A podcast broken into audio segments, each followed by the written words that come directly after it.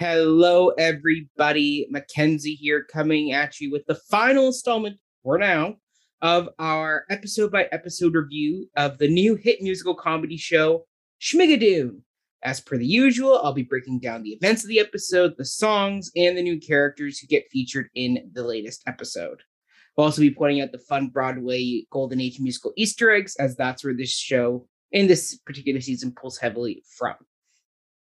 So let's break down the events that uh, happened in this final episode of season one of Schmigadoon. So the episode opens with Josh and Melissa the night before they arrive in Schmigadoon, and they attempt to build a tent. While it initially doesn't go well and they start to bicker, it ultimately ends up very nice and romantic for them as they connect and sleep under the stars after their tent falls down. Uh, then we cut back to uh, present time in Schmigadoon, and you have Josh, who has found the heart uh, that uh, that Melissa threw away, and he now also finds Carson in a tree, and they discuss how good relationships take work and how Carson should forgive Emma for lying to him about being his mother, not his sister. Carson agrees, comes down from the tree, and Emma arrives, and Carson forgives Emma. Emma then proposes that she and Carson cross the bridge to start a new life with Josh in New York. The next morning, uh, Doc Lopez uh, finds Melissa on the side of the road and declares he has chosen her over the Countess. But Melissa, having found Josh's heart, uh, and after receiving wise advice from Widow Lopez, decides to kindly turn Doc Lopez down as she wants to save her relationship with Josh, since uh, she finds that she still has feelings for him. Josh and Emma and Carson prepare to cross the bridge out of Schmigadoon, but as Emma and Carson start to cross, Josh realizes that he wants to go back uh, into town and find Melissa as he wants to get back together with her. Emma is clearly upset by this, but she tells Josh to go and follow his heart and find Melissa. In town, Mildred is about to win the election for for the mayor position, but right before the official vote is taken, Melissa arrives, followed by Josh interrupting the vote. Melissa apologizes for their breakup and for wanting big romantic gestures when she realizes Josh isn't like that. And Josh responds by offering his love and apology to Melissa in a song. And that is the song You Make Me Want to Sing. The song turns into a dance together, and the dance ends with the two reconciling and sharing a kiss. Mildred, in a rage, denounces the New Yorkers as troublemakers who have changed the town for the worst. Emma arrives to the town square, and Emma says they've actually taught the townspeople to accept their true selves.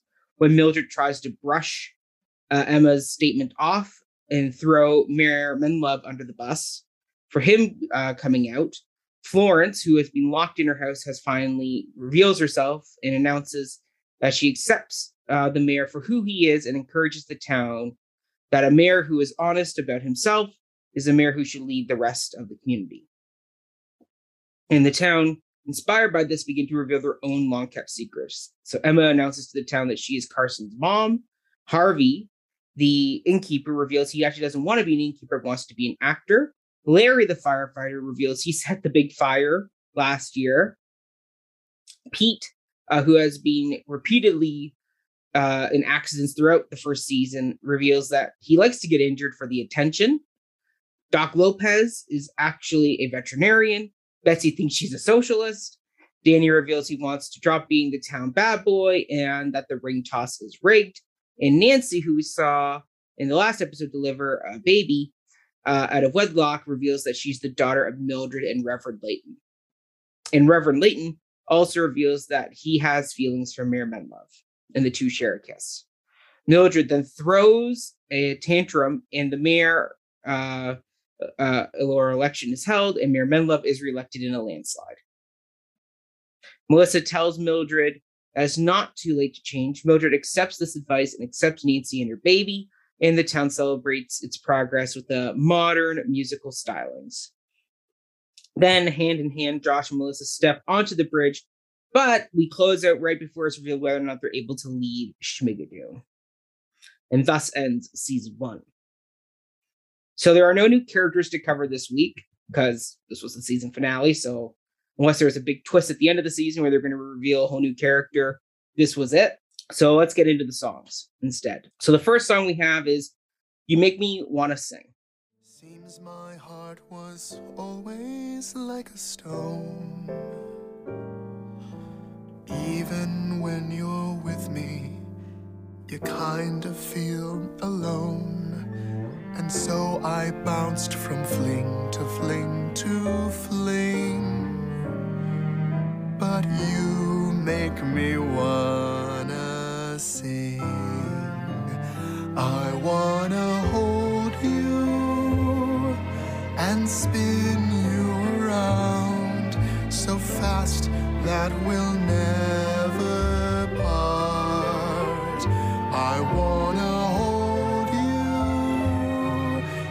Spin you around, cause that's what you've done to my heart. And this is the song where we finally get Keegan Michael Key to sing. And the wait was worth it for the emotional weight he puts behind the song. You can see how moved he was in the moment when he was filming this, because you can clearly see his eyes are red from crying. And the opening acapella he does is truly moving to me because it doesn't sound pretty. It sounds authentic, like someone who is trying to sing for the first time. And that's exactly what the character of Josh should be doing at this moment. He shouldn't sound fantastic because he's not a singer. That's not his character. This is a big step for him. This is a first time, like almost like walking for the first time. He's got a lot to uh, grow on that and on, in the singing front, but he's trying. And the song is very reminiscent of the two types of baritone love ballads written by Brigadoon composers Lerner and Loewe. And the first song is If Ever I Would Leave You from Camelot, which parallels the grand gesture Josh is making, just like Lancelot in his declaration of love for Guinevere. But the emotional base of the song isn't big, uh, like Lancelot, but instead it's more quiet and reflective. And that is very much like the song I've grown accustomed to her face from My Fair Lady. And this is certainly a beautiful love ballad that kind of pays off Josh's change. Uh, for me, the change of heart for Josh was a little bit too sudden uh, and not as well developed as I would have liked it to be. But it's Keegan Michael Key's performance of this song that really sells this moment for me and always gives me gives me a few uh, tears because it is a really beautiful performance he gives. Then we have the finale song, which is How We Change slash finale.